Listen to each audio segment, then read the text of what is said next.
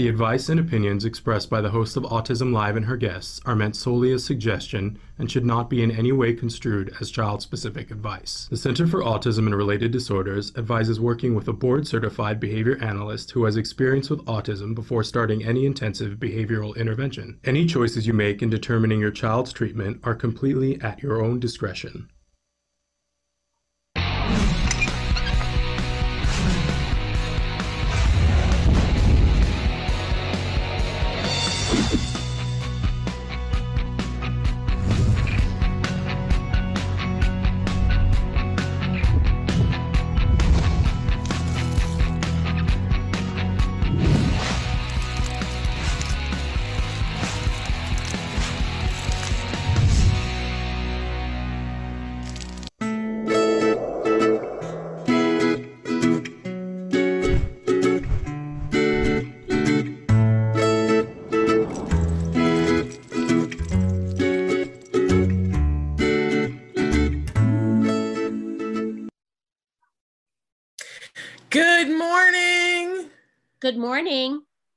Uh, and welcome to Let's Talk Autism with Shannon and Nancy.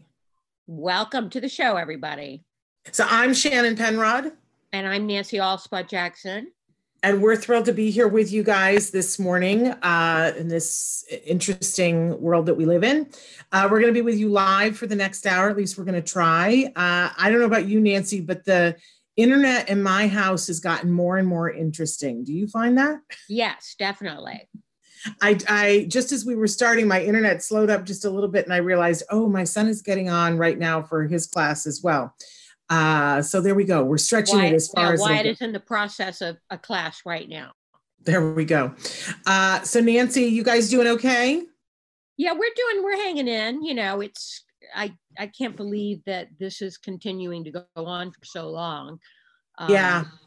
And especially here in LA, where we've got the devastating news this week that we're being asked to stay at home uh, through, is it July or August? I, I can't even get my head wrapped around it. I think it's August. I think it is too. I just, I'm in a little bit of denial about it.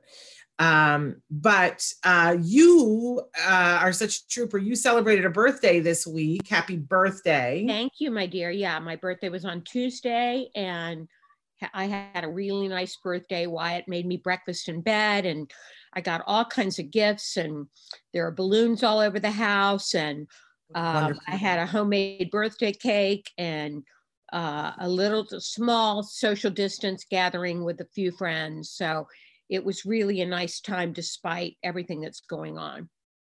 The New York Times said this week that there uh, there's a lot of experts that are encouraging you to continue the social distancing but to get outside and that if you want to get together outside and keep social distance with people that they're encouraging churches to do that and they're encouraging classes to be held outside. I thought that was interesting new news that they're seeing very little spread from being outdoors if you're masked and social distancing. I thought that was at least a little bit of good news. Yeah that's encouraging. It I is very- a, uh, i'm just noticing i got an email from the superintendent with a with a uh, survey wanting to know what parents if parents are interested in doing uh, small portions of students to attend school on a given date or time uh, to minimize contact. So, Is that for the fall or for the summer? For the fall. God, oh man, okay. Well, there we go and uh, you know Wyatt is finishing his senior year. Are, have they yeah. said are they going to do anything for graduation, Nancy? Yeah, they're having they're they're filming. He's going to pick up his cap and gown today, and they're filming them next week walking across the stage to get their diplomas. So oh, that'll be in the video. Wonderful. So they are doing that, and then wonderful. They're, they're handing out. Um, I don't know. They're they're doing something via the cars where I think they're handing out yearbooks and doing a big celebration for that. Oh my gosh, I haven't even thought about the yearbook thing. Uh, whew, it's just it's crazy. Here we are at the end of the school year, and there's a, normally it's crazy, but it's a different kind of crazy this year. Uh, well, we're so proud of Wyatt. Please give him our love um, and, and tell him how proud we are of him. We've got a big show for everybody today. We've got uh, we're going to cover some news first, and then we've got a wonderful guest, George Steeves is going to be joining us. He is a, a really lovely young man.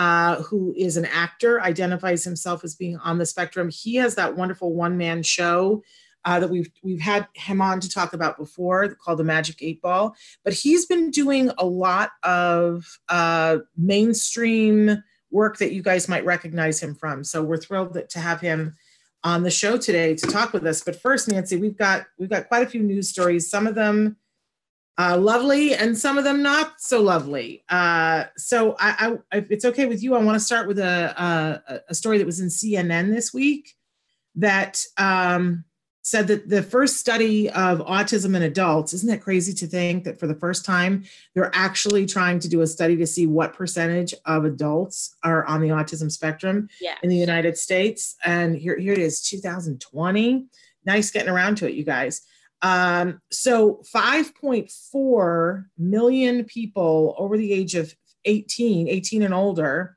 uh, are said to be on the spectrum, and that is coming to us uh, from the U.S. Centers for Disease Control and Prevention. And right. that is that, that is one in 45 people, which equals out to 2.2 percent of the population. You know, eh, that's a number that we have looked for for a long, long time to see what percentage of the population is on the spectrum. Now, this is just looking at adults not looking at children. And we know that the prevalence has gone up again. So, at the very least, it is 2.2% of the population.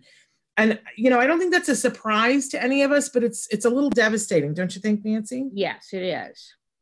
Um, and I hope that this is just the beginning of starting to acknowledge that it isn't just children on the autism spectrum, that there are adults on the spectrum, and that crazy, crazy thought, children become adults. Right. Um, and right, like like this is a surprise to anybody. But um, sometimes we act with our funding as if that's like, oh, oh, I didn't realize that they were going to get older. Uh, you have a son that's 18 now, and I have a son that's about to be 17. You know, and we we did the slog when our kids were younger about getting services and getting funding and getting an awareness. Um, while other parents were doing the slog about, hey, what about us because we have adult children? and it's coming into sharp focus for me. How about for you? Yes, it is coming into sharp focus. But uh, hopefully, this will be uh, something that gets uh, folks' attention. Years ago, um, I, we did a little thing here on Autism Live where we were estimating that it was at least 2%, and I dyed just 2% of my hair orange. It yes. was a thing so that we could say to the new president, um, President Trump, please don't ignore us because 2% sometimes people minimize that and go well that's not really that much. Um, but if you want to look back at the old videos you can see that 2% of my hair dyed bright orange with the rest of it salt and pepper. It was very noticeable. Yeah it was not not to be ignored um, i don't think we got the president's attention with that and i walked around looking like somebody had smashed a tomato in the front of my head for months months uh, i tell you but i wish we'd chosen a different color like blue would have been interesting but uh, anyway, two percent. It's it's quite a lot. Hey, we're saying hello to friends in Ireland who are watching. Oh, well, and top of the morning to you. Yes, top of the morning to you. Uh, and hello to Helen as well. Uh, okay, next story, Nancy. Yeah, the next story is disturbing. It's a story yeah. about um, it says isolated from their peers, some autistic men get drawn into extremist views and in rare cases violence associated with online groups for celibates.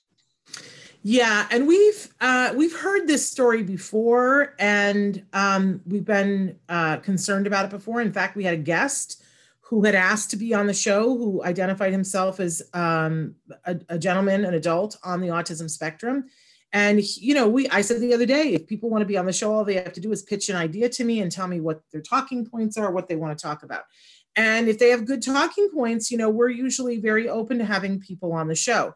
The night before this gentleman was to appear on the show, he went on his own page and did and was announcing to people that he was going to be on autism live and tagged us which is why we knew about it. Otherwise i don't know if i'd know about it. And he went off on a rant about being one of these individuals that's part of this group uh, that are they're called they call themselves incels because they are yes. involuntarily celibate. And he you know and that's fine. You know if that's your if that's how you want to identify yourself that's your business but then he went on to rant and rave um, in a very misogynist way about uh, women and how um, women that women were responsible for all the things wrong in the world and that he could trace back all the problems in the world back to when women were given the right to vote. And that because women had choice that they had stopped choosing to have sexual relations with people who otherwise could not um, manage to have sexual relations and that they should you know basically the tenant was that they should be forced to comply mm-hmm. and that is not a message that we can tolerate here on autism live and so yeah. we um, we had to cancel having that guest on the show um, but Spectrum News did an article this week that I think is really important for parents to know about because if you don't know that these things exist online, then how would you know to be on the lookout for them? Um, but especially in these COVID times, they are seeing that young men who are isolated are tuning in to these kinds of things on the internet and they are very persuadable. And um, this is not a good thing. This is not what we want for our young men. This is not what we want for our world. This put a shiver down my spine. Did it not you, it Nancy? A, it, it definitely put a shiver down my spine. And, you know, it unfortunately what it promotes is becoming more and more alienated from social groups and more and more alienated from women in particular. Yeah. Um, yeah. If you are involuntarily celibate and you know wanting for a girl to hang out with you and you start spouting this kind of doctrine I guarantee you, you're going to be involuntarily celibate for a lot longer. Because right. uh, I don't know a single woman who thinks that that's eh, you know any anything that they want to be within 700 feet of. Um, yeah, so horrifying. Um, I I couldn't even watch *Handmaid's Tale* because it was so upsetting to me. Um, and and it's the kind of thinking that is uh, being put out by these horrible groups online.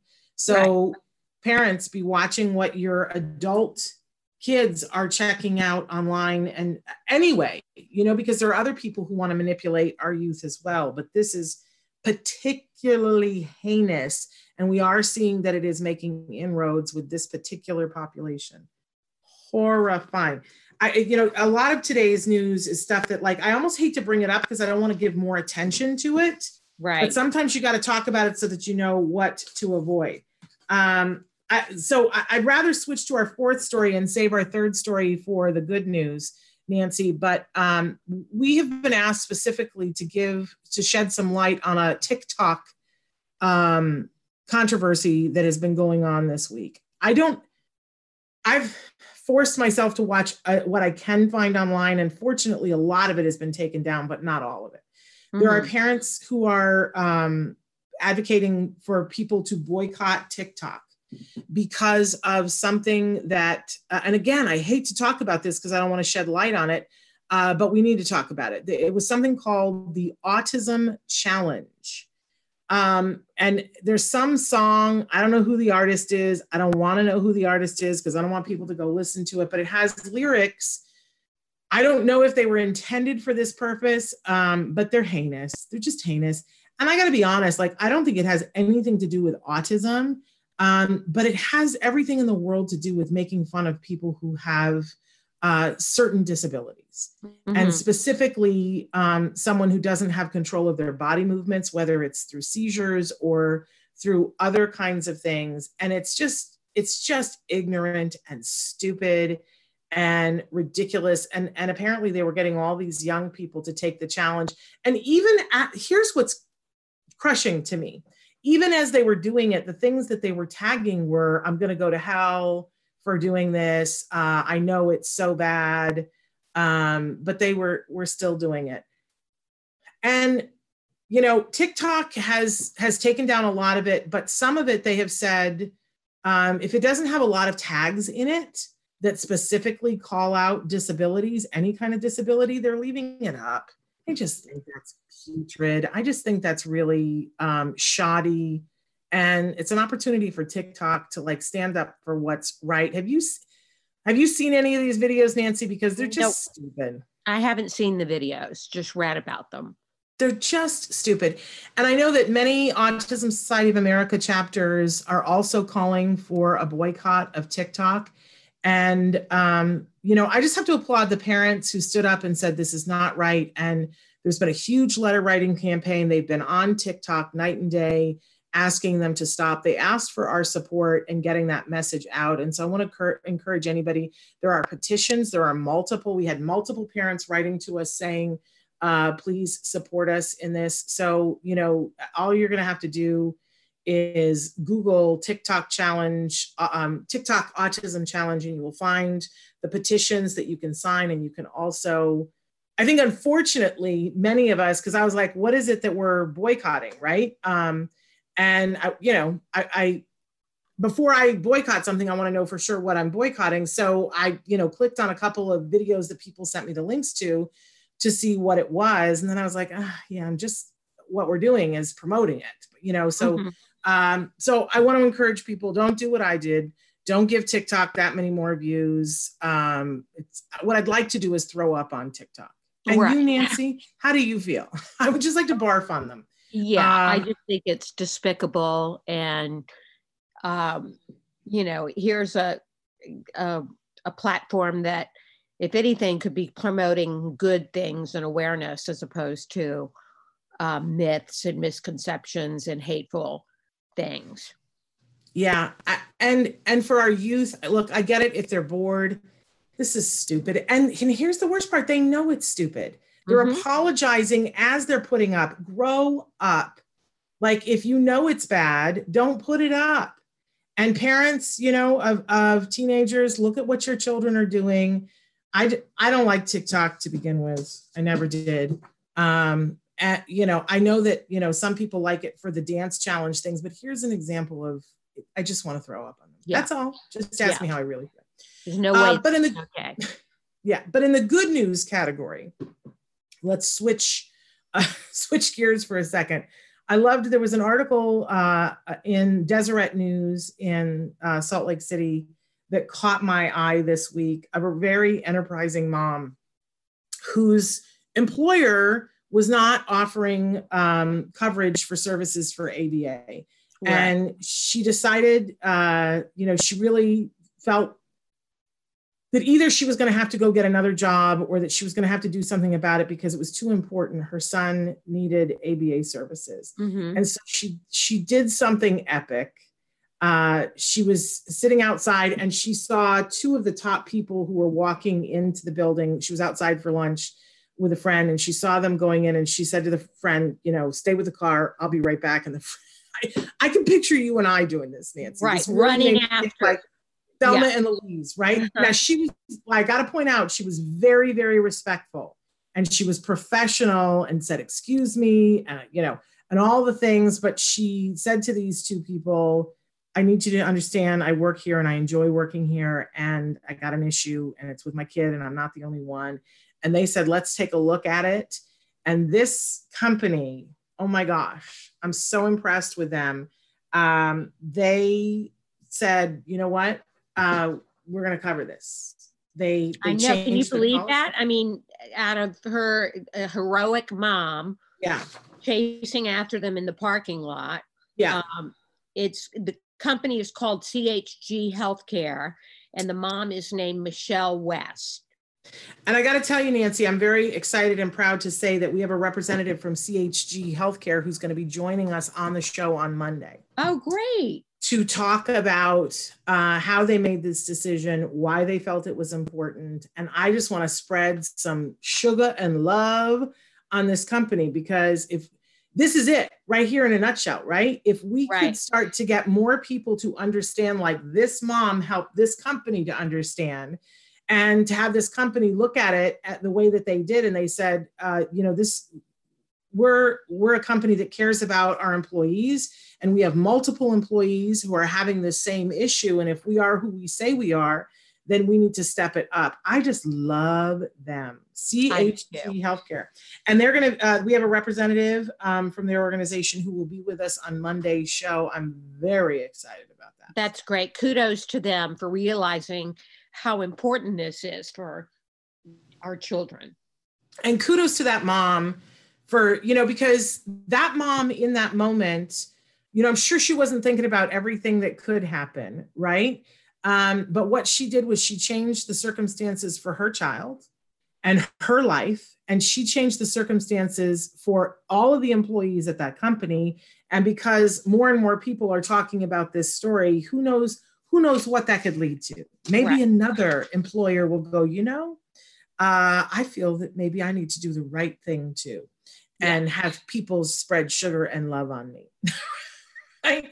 Because uh, I'd rather talk about the good stuff any day of the week. It's good to have a good news story. Right. We always try to throw at least one of those in there. So I was very happy for that one this week. Okay, so Nancy, our guest, I'm told, is here to join with us, and he is a remarkable young man. I don't know, do you remember when a couple of years ago at the Denim and Diamonds when you guys were honored, honoring Richard Schiff? Do you remember yeah, that? From the and Good Doctor. From the Good Doctor, and Richard, and from uh, the West Wing. Hi, George. Hi, Shannon. Hi, uh, George. Uh, and, and Nancy's with us too, George. And um, I'm just telling a story on you, George. That we, so we were at this uh, Denim and Diamonds banquet, and Richard Schiff was being given an award. And the evening had gone, shall we say, a little bit long. And Richard Schiff was the last honoree, being like you know big stuff. And he, he was introduced um, by uh, oh gosh, now I'm going to have a senior moment and forget who the, the guy from West Wing played the president. Nancy, help me. Gary, not um, Gary Cole. Martin Sheen. Oh, Martin Sheen. Martin Sheen. Right. Gary Cole was there too Martin. and had gotten up, but Martin Sheen got up and introduced him. It was a big, big deal, y'all. And Richard Schiff got up to do his speech, and he had, I'm not kidding you, loose leaf paper, a fistful of it that was his speech. And he was like, I just wrote a couple of notes to share with you. And we were all like, we're going to be here until the wee hours of the morning with Richard Schiff. But it's Richard Schiff. We don't care, right? And he started to talk and he got emotional and he was going on and he was like, and he goes, and I want to talk about this young actor, this young actor who came up to me and said, I have this show and I'm taking it to the Edinburgh Festival. And this young actor, and he went on and on and on about this young actor who had inspired him, who was so amazing. And I was like, he's talking about George. He's talking about George. And I was sitting there with Rachel Bird, and both of us were like trying to text you and say, George, Richard Schiff is on stage talking about you. It was so exciting. But that's who he was talking about because George is inspirational. Uh, he really is. And George does a lot of amazing things. And when you have Richard Schiff waxing poetic about you, George, I, I think that's a sign that you're doing good stuff. And I was honored that he actually came to my show and he brought his son with him. Yeah. yeah. Yeah. And I think that's part of why he was talking about you because he's pretty impressed with you. So, George, tell our audience a little bit about you. Well, um, thank you for the introduction there, Shannon. Um, I'm honored to be doing my third consecutive appearance on Autism Live. Uh, it's become like an annual tradition. Yes, we love it. We love having you here. So my one man show is called Magic Eight Ball: My Life with Asperger's. I started performing it in 2017. I've done Hollywood Fringe, North Hollywood Fringe, Edinburgh Fringe, New York City. I went back and did it in my first home state of Virginia. And in one hour, you laugh, you cry, you learn a lot about Asperger's, and you get from myself personally a firsthand account of what it was like to grow up on the autism spectrum. How long have you been performing this, George? Well, um, I started writing and developing it in 2016, and it had its world premiere at the 2017 Hollywood Fringe Festival in June. So we're going on three years next month.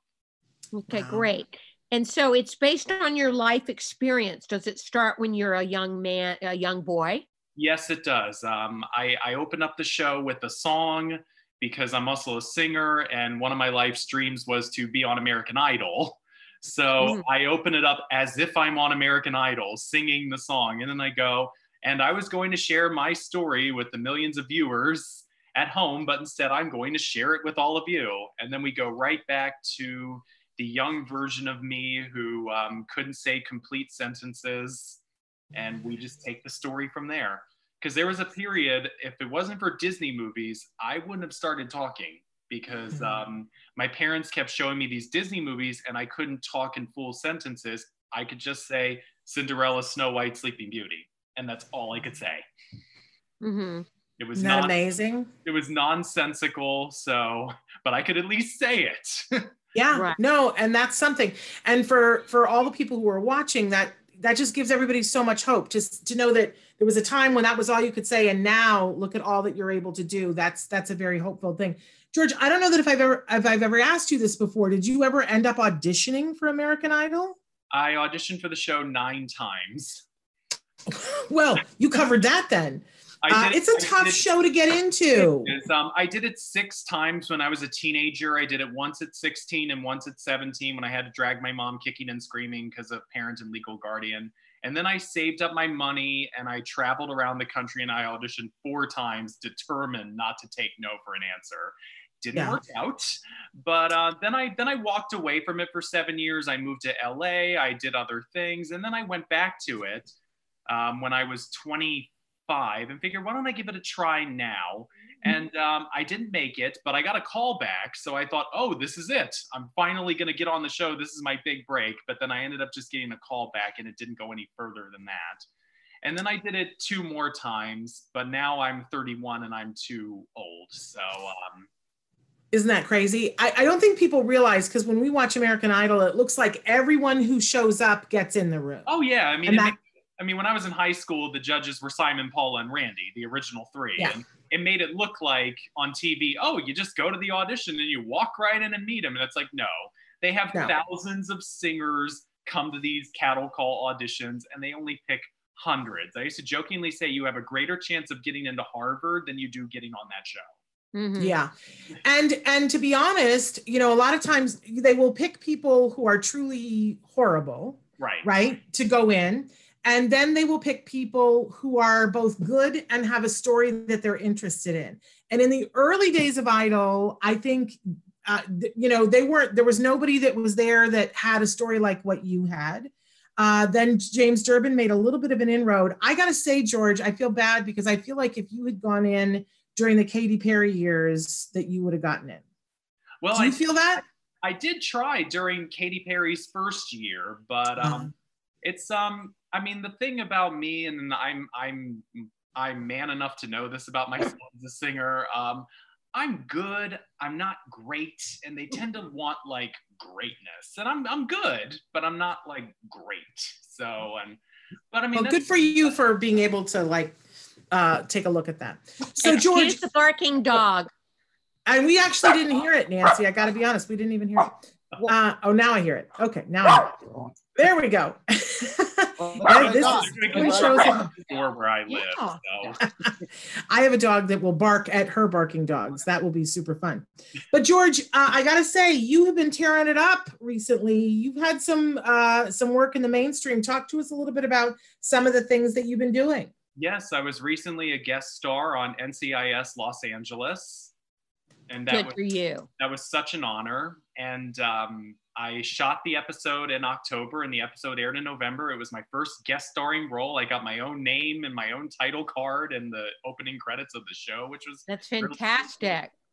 and um, and I was it was a nice momentum I had going there in the fall because um, I also did my first independent feature film called Mhm. Pencil Town, where I acted opposite William Moseley, who was Peter in the Chronicles of Narnia movies, and I acted opposite um, Paul Dooley, who I got personally to play my grandfather in the movie.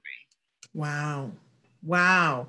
And are we able to see that movie yet? Well, it's an independent feature film. So right now everything is wrapped in post production and the film's ready to go. We were going to have a screening in April, but then this happened. Yeah. And Yeah, uh, this happened. So hopefully we'll get a distributor soon. Um, it's such a beautiful story. I play um, I play an autistic employee at the pencil factory who William Moseley, the main character, befriends in the movie, and it's such a beautiful friendship. Is it a funny movie?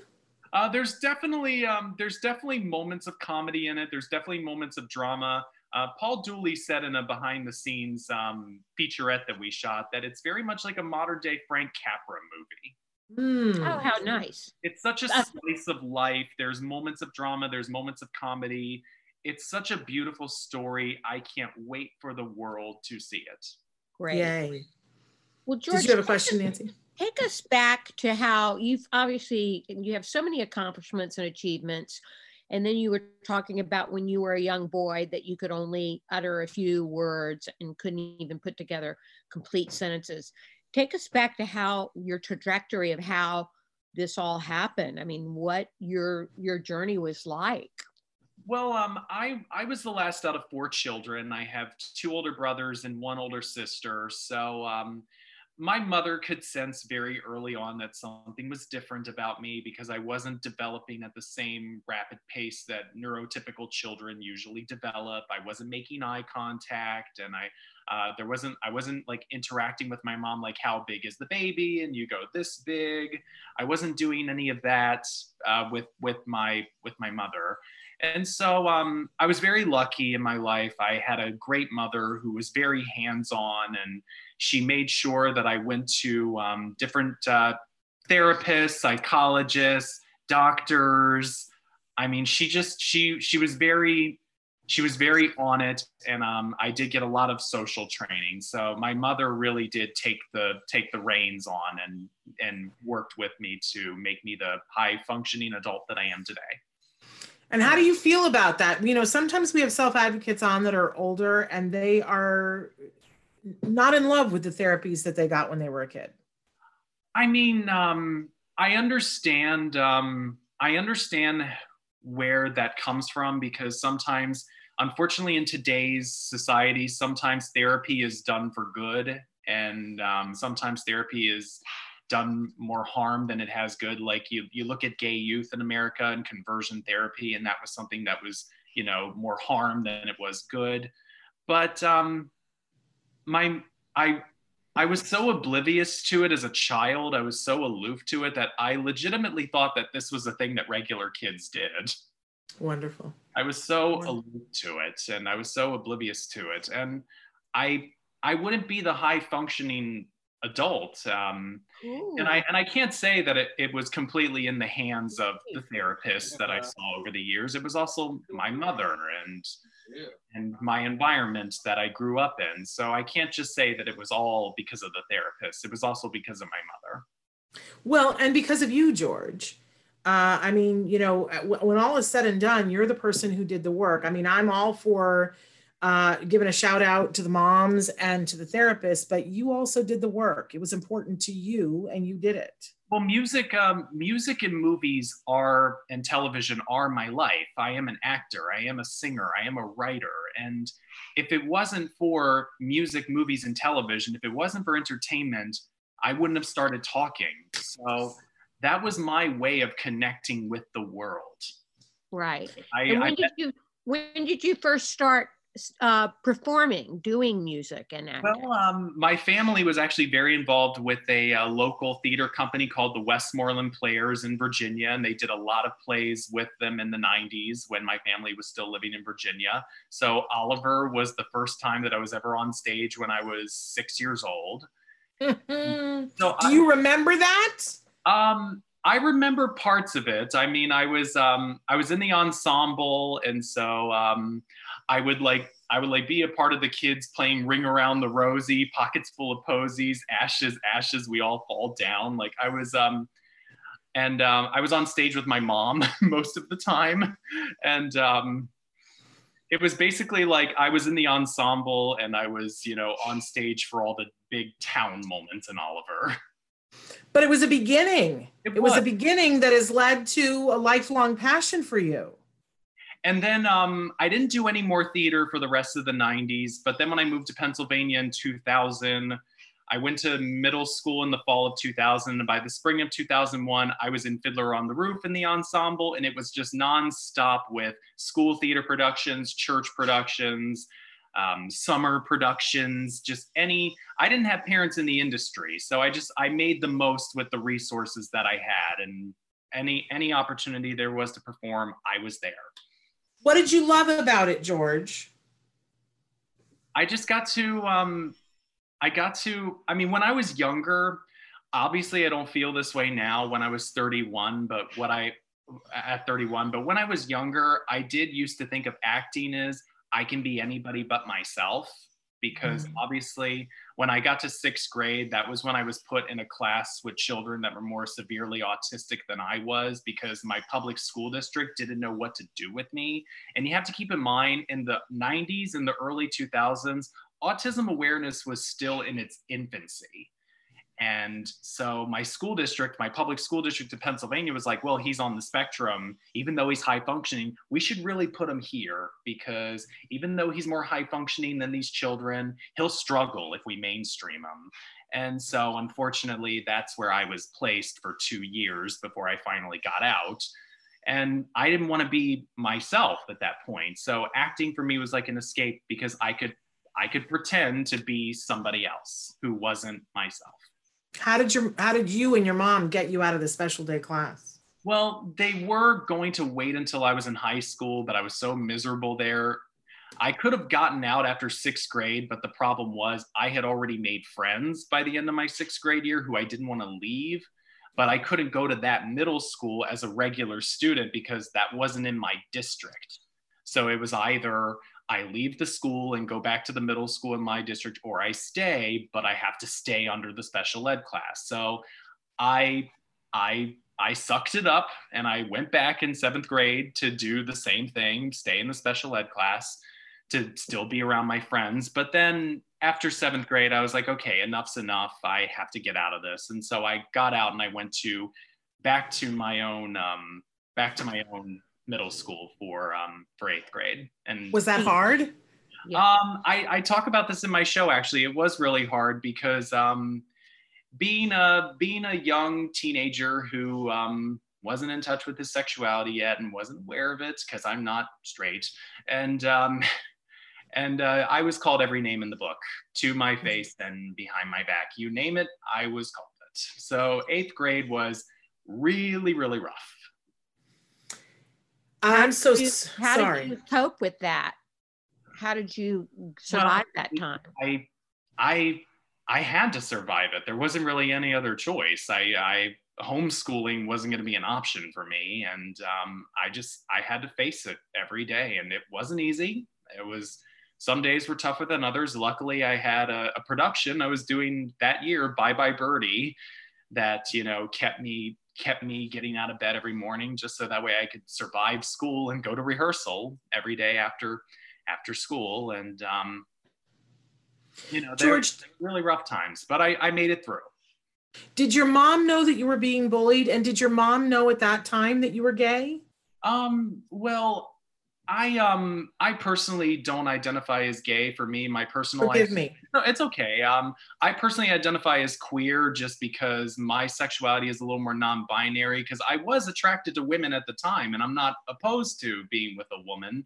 I didn't fall for my first guy until I was 27 years old. But um, but um, um, unfortunately, a lot of kids, you know, go through the whole process of being labeled gay or assumed to be gay. And my um, my mother was aware of it, but unfortunately, the problem with um, the problem with public middle schools at the time was unless you were physically bullied, the public school system couldn't really do anything to protect you because you could you could report the kids calling you names but then if you put those kids in front of the principal of course they're going to deny it. And nobody had phones back then that recorded things.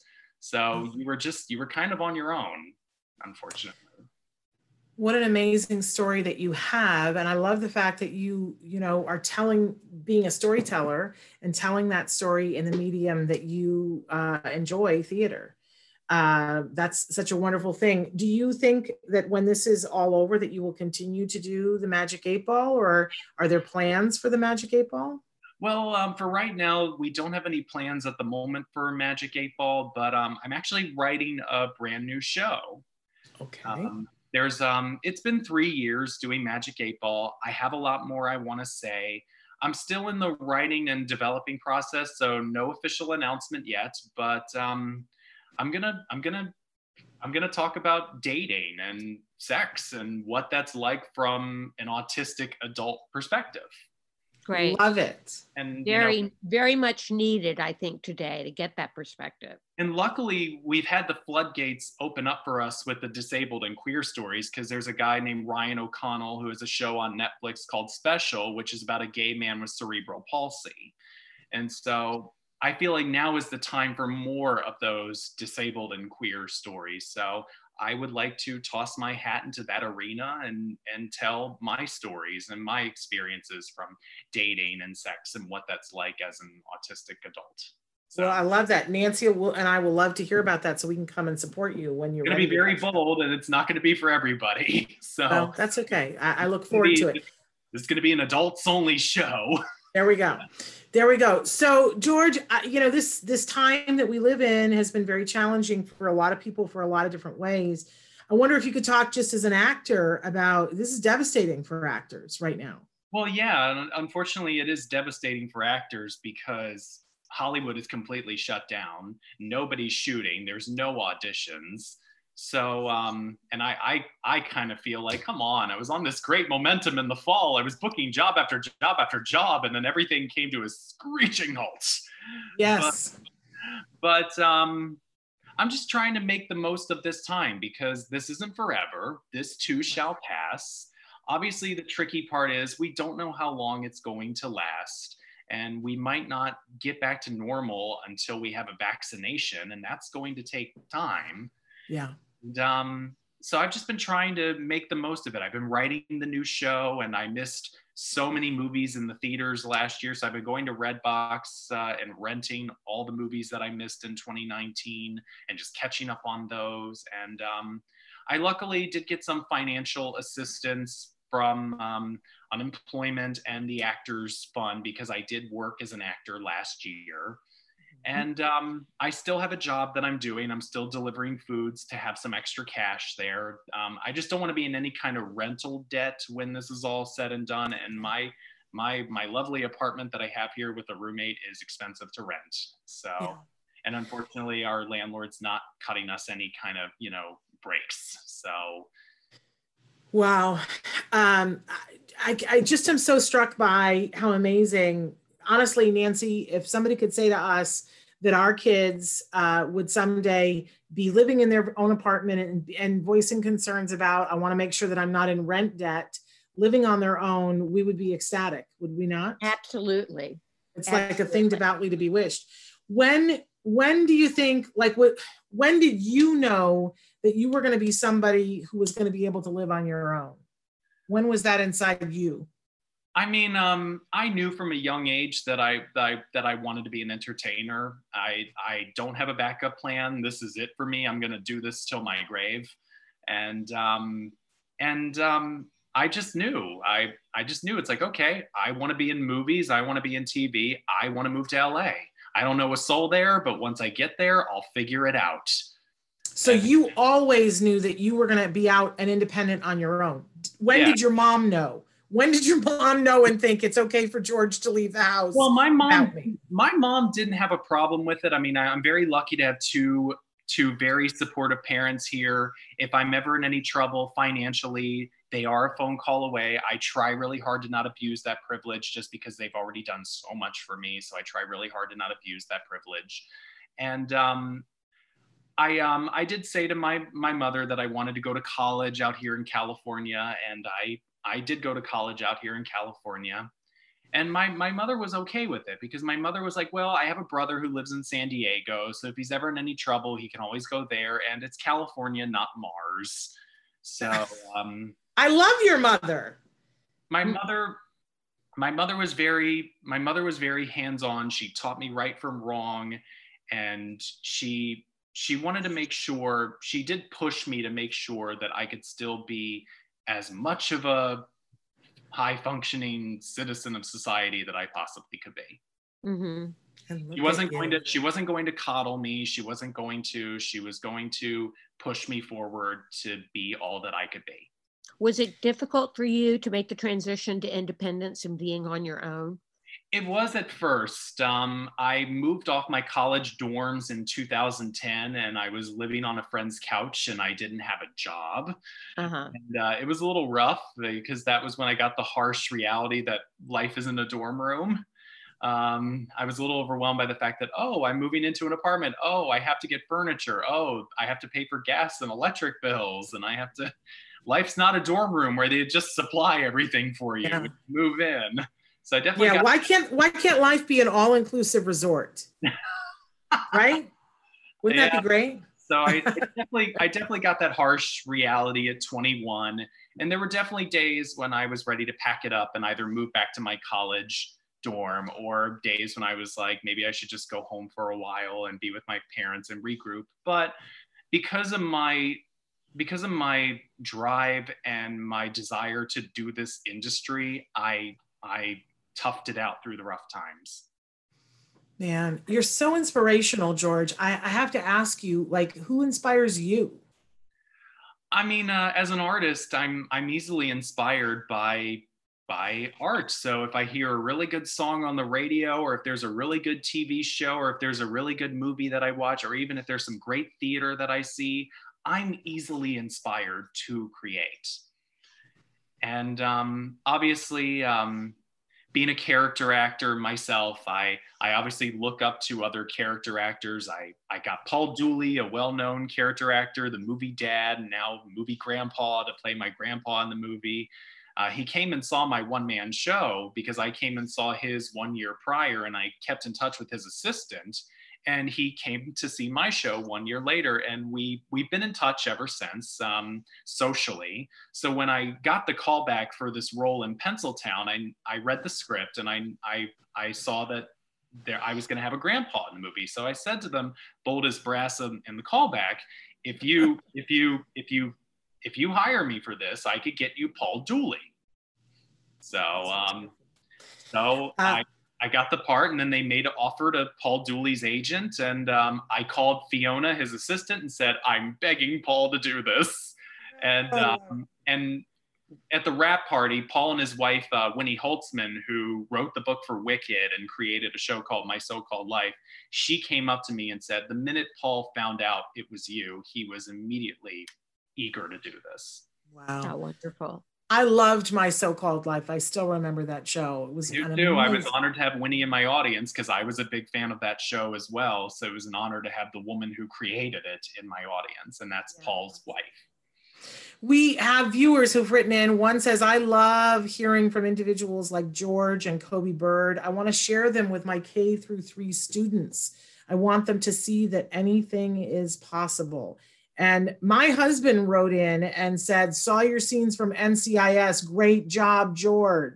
Thank you. Um, and my husband's an actor, so he's fussy. So that's a that's a compliment. Uh, yeah, I told I told Eric Christian Olsen, who was the tall guy with the blonde hair, um, in between takes. Um, I told him, you know, this is my first guest starring role, and he was like, "It is not. You're really good." So I was honored I, from him, and I had been following Eric's career for years. I had seen a lot of his movies, so I was really honored to hear that from him. There is a there is a core group though of individuals that are here in LA that um, are actors who happen to also identify themselves being somewhere on the spectrum. And um, you know, I I remember when roles first started to come out, it was like, wow, this is amazing. Um, and and now it seems like there's more and more. But does it ever get contentious uh, competing with? Because uh, I know a couple of people. I can think of one person in, in in in particular who was up for that role on the Pencil movie. Um, that uh, you know we have many guests that are actors that um, yes, and you guys seem to tend to go up for the same kinds of roles. Does it does it does it get uh, you know contentious? Um, I try really hard to not let it get contentious. Like, um, you you also know Alex Plank, and him and I. That's become, what I was thinking. Him and I be, have become friends in the past year, and um, my feeling is, and I I get it. You know, we're both in our 30s. We're both white. We both have Asperger's. We're both in the same category. So we are going to go out for a lot of the same jobs. But my feeling is, if if I win, he wins. If he wins, I win. If one of us gets it, we all win. And I really, I really, I really hate how catty and competitive this industry can get. So my feeling is we should all be lifting each other up, not tearing each other down. And my feeling is, hey, if you're good to me and if I'm fortunate enough to make it to the other side and get the massive success and fortune and fame as an actor, if I'm lucky enough to break through that glass ceiling and get to the other side, I will throw the rope back over for other people. I know you will.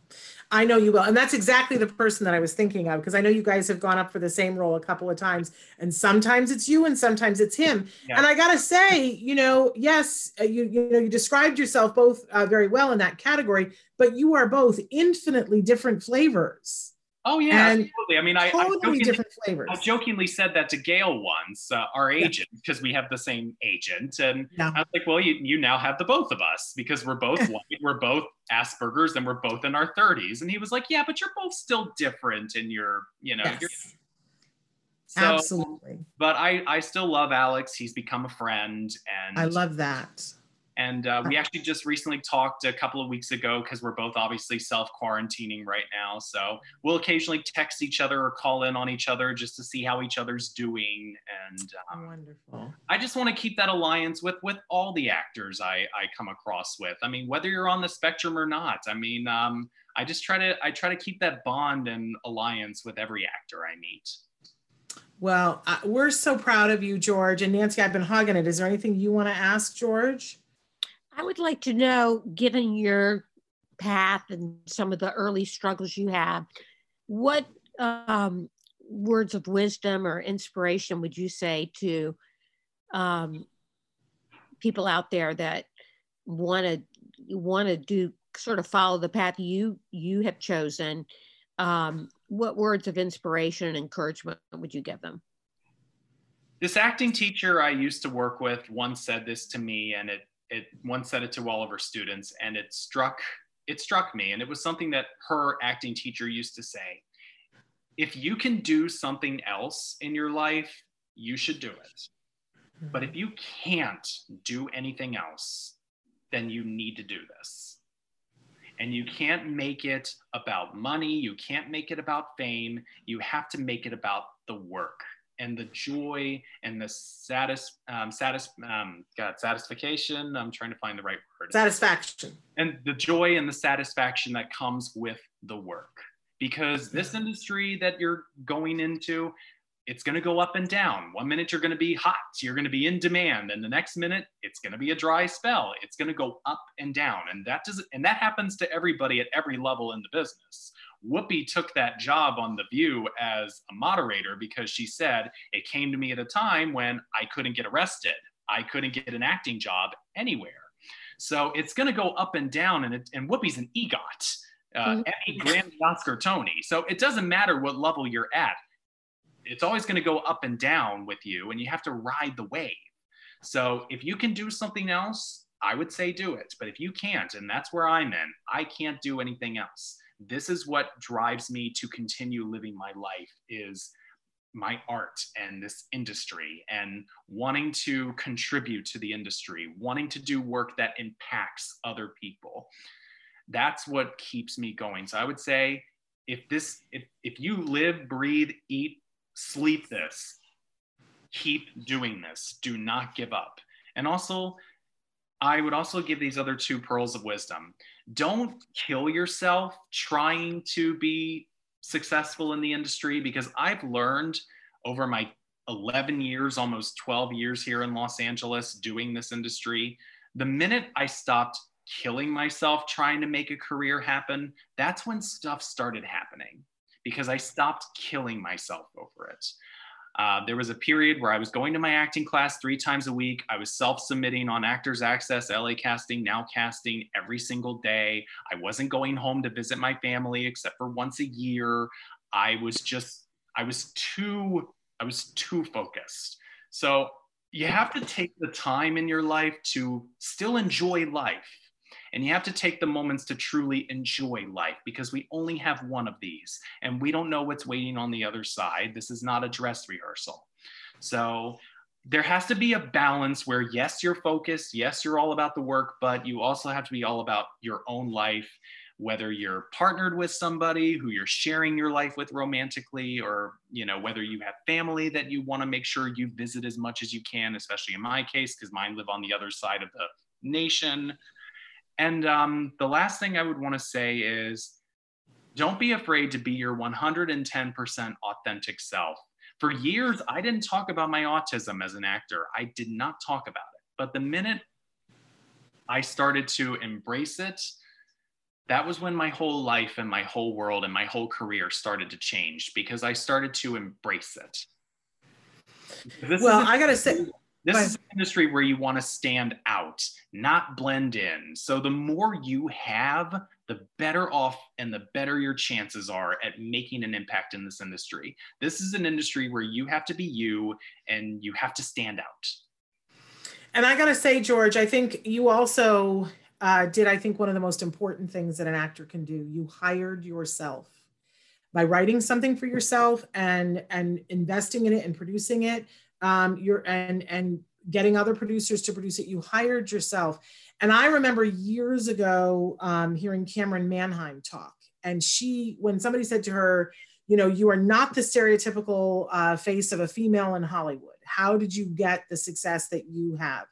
And and she was, a, you know, she's still a big star, but she was like, you know, on everything at that point. And she said, well, you know, the truth is, I got one job, and I took that money and I hired myself. I wrote a one woman show and I was clear that I wanted people to be able to see me in that one woman show to see the kind of because she said she was going on auditions and she wasn't getting anywhere. Um, but so she hired herself, and I saw you do that. Uh, you hired yourself, and you continue to hire yourself, and and I think there's something about that that affirmation and that confidence that the rest of the world sees and goes, ah, that's that's a true talent and they recognize it in themselves first. And um, how I got the inspiration to do my one man show was actually from Whoopi. I was watching an episode of Oprah's Masterclass, and Whoopi was going through the same struggles I was going through as an actor, which is I wasn't getting any jobs, I wasn't getting hired, but I still wanted to show people what I could do as an actor. So that was when I started working on my one man show because Whoopi did her one woman show that showed all the different characters she could do. And then Mike Nichols saw it and then he put it on Broadway. And then Steven Spielberg saw it and fell in love with her and put her in the color purple. And the rest is history. And I got to tell that to Whoopi in person when I when I met her. And um and did she love that? Yes, and um, I even got to follow up a couple months later in Vegas, and I got to give her a hug on stage during her Q and A portion of the show. So that was oh, that was exciting. Cool. I do have Whoopi Goldberg to thank because Whoopi is another one like Camryn Manheim who doesn't fit into the stereotype of what Hollywood wants you to be. And um, I when I when I started doing my one man show at first in 2017, I was telling people, well, I figured if Hollywood isn't going to give me a job, then I'm going to make myself a job. Yep. Now I got to ask you, and then we're running out of time. Uh, but uh, do you ever and i hope i hope i know the answer to this. I hope i hope i hope. Do you get the opportunity to audition for roles in tv and film that don't have anything to do with autism? Well when i was self-submitting for projects in um, actors access and la casting and now casting um, i was playing more neurotypical people than atypical people because it was student films it was short films it was it was a bunch of you know it was a bunch of those kind of projects that I was self submitting for. And most of them didn't have pay. You would just do it for a credit, a copy, and a meal. And I was trying to build up a reel in Hollywood. I haven't um, I haven't had the chance yet because both of the roles I did in NCIS Los Angeles and Penciltown were both autistic roles. Um, I haven't had the chance yet to play a neurotypical role in the Hollywood sphere just yet. And I did have a friend who did say to me, Well, you don't want to get pigeonholed. And I was like, Well, yes, I don't want to get pigeonholed. That's true. But I also have to get known first. and I am I am willing to be the best autistic guy Hollywood's ever seen mm. if that gets me known. And then once I'm known, then I can do whatever I want. I like that plan. I mean, George, where can people follow you for more information? I mean, uh, just one last quick thing. Okay. Sally Field, Sally Field was Gidget and the Flying Nun first, before she was Norma Rae, before she was Mama Gump, before she was Mary Todd Lincoln. You have to start somewhere first. Absolutely. Good advice. we're- Very good advice. yeah, we're it out of good advice. time. Yeah. Yeah, where can people find you, Shannon asked. Uh, well, um, I am on Twitter and um, Instagram at George F. Steeves, G E O R G E F S T E E B E S. Um, I'm on um, Facebook, just myself, uh, George Steeves, and I'm a friend. I'm a friend of Shannon's on Facebook, so I'm sure you can find me through Shannon's friends list.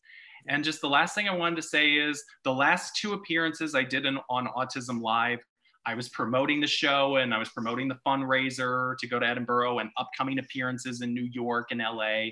So now, since we're all in self quarantine here, if you want to watch my one man show yourself in the pleasure of your own home, that is now available online for free. Go to www.vimeo.com slash magic eight ball. So vimeo.com slash magic eight ball, the number eight. It's not written out in letter form. So slash magic eight ball. There's three videos on there, and it's called Magic Eight Ball: My Life with Asperger's, written and performed by George Steeves. And you can watch the whole show for free in one hour. You'll go on quite the emotional roller coaster ride, and you'll get to experience with me everything I went through.